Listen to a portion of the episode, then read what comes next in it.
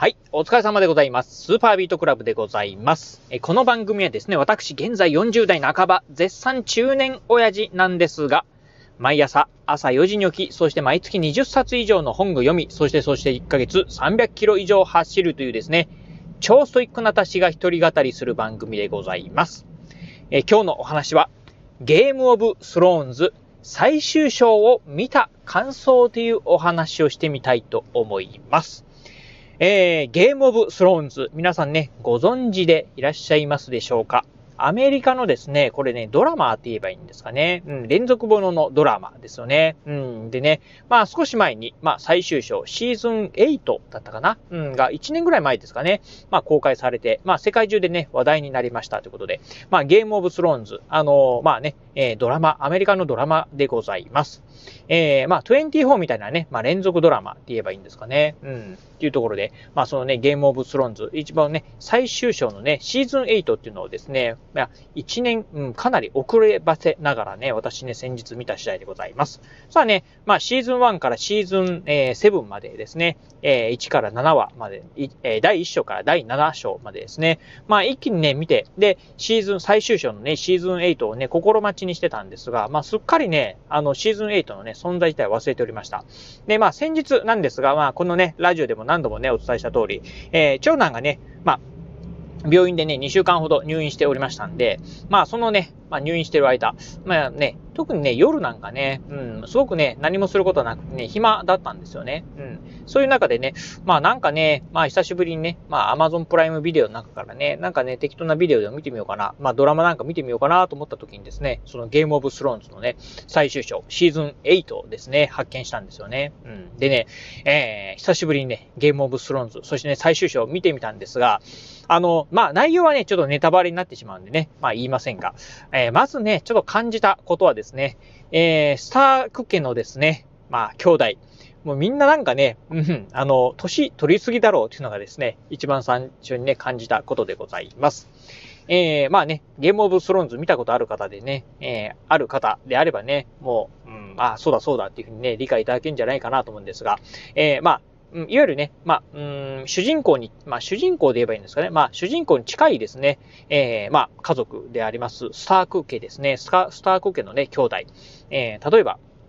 えー、サンサ・スターク、そしてアリア・スターク、そして、もう一人誰だったかなえっ、ー、と、なんだったかな？名前忘れちゃった。あの、ね、車椅子のね、あの男の子ですよね。うん。えー、の、まあ、兄弟がね、3兄弟がいるんですけど、うん、まあ、シーズン1の頃はね、みんなね、あの、全員ね、あの、まあ、少年、えー、またね、少女だったんですが、どんどんどんどんね、シーズンを重ねるが、えー、重ねるにつれてね、どんどんどんどんね、大人になっていくんですよね。うん。でね、まあ、ついに最終章、えー、いわゆるシーズン1から多分シーズン8までね、まあどうでしょう、15年ぐらいかかってるんじゃないかなと思うんですけど、うん、あの年、えー、年月がですね、うん。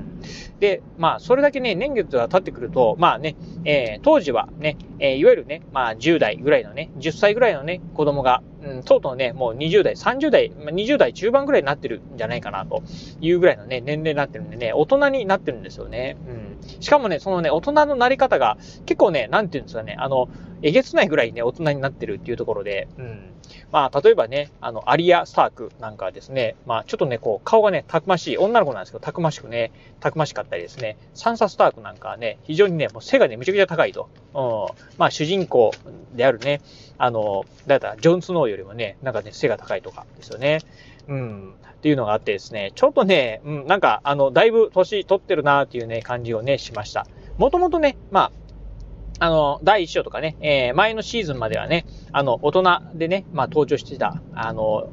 登場人物なんかは、それほどね、年齢的なところをね、感じることはないんですけど、うん。まあね、子供からね、えー、子供としてね、まあ、シーズンの序盤から出てるようなね、まあ、えー、キャストの方たちはですね、かなりね、成長してるっていうのもあってですね、ちょっとね、まあ、うん、シーズン1からね、ずっと見てると、まあ、ちょっとね、違和感感じるなっていうところはありました。うん、ですね。うん。まあ、あとね、まあ、えー、主人公に近いですね、まあ、デナーリス・ターガリエンなんかもね、うん、シーズンのね、は、初めの頃はね、ほんとね、こうね、若々しいね、まあ、女の子だったのが、ちょっとね、やっぱりあの、成熟したね、女性になってきたなと、シーズン、えー、最後のね、シーズン8なんかは、急に感じて、まあ、どちらかというとね、ストーリーよりもね、なんかね、そっちの方にね、目がいってしまってですね、うん、まあ、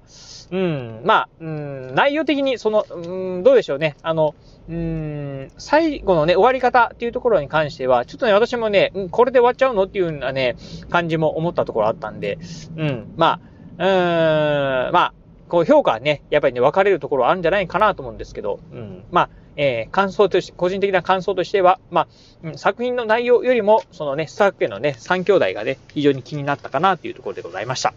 まあ、皆さんもね、あの、このね、ゲームオブスローンズ。非常にね、あの、面白いドラマでございます。ちょっとね、家族で見るのにはね、えー、非常に厳しい。あの、まあ、かなりね、ちょっとな、あの、えー、エッチな内容もありますし、そしてね、まあ、かなり残酷なね、シーンなんかもありますんで、家族で見るのはね、あまり推奨しませんが、まあね、個人一人で見るのにはね、非常にね、面白いドラマがあったりしますんで、ぜひね、興味ある方いらっしゃいましたら、まあ、今だったらね、Amazon プライムビデオなんかではね、全話、えー、べてで見見ることができますんで、もし興味ある方いらっしゃいましたら、ぜひね、チェックしてみていただければな、というふうに思います。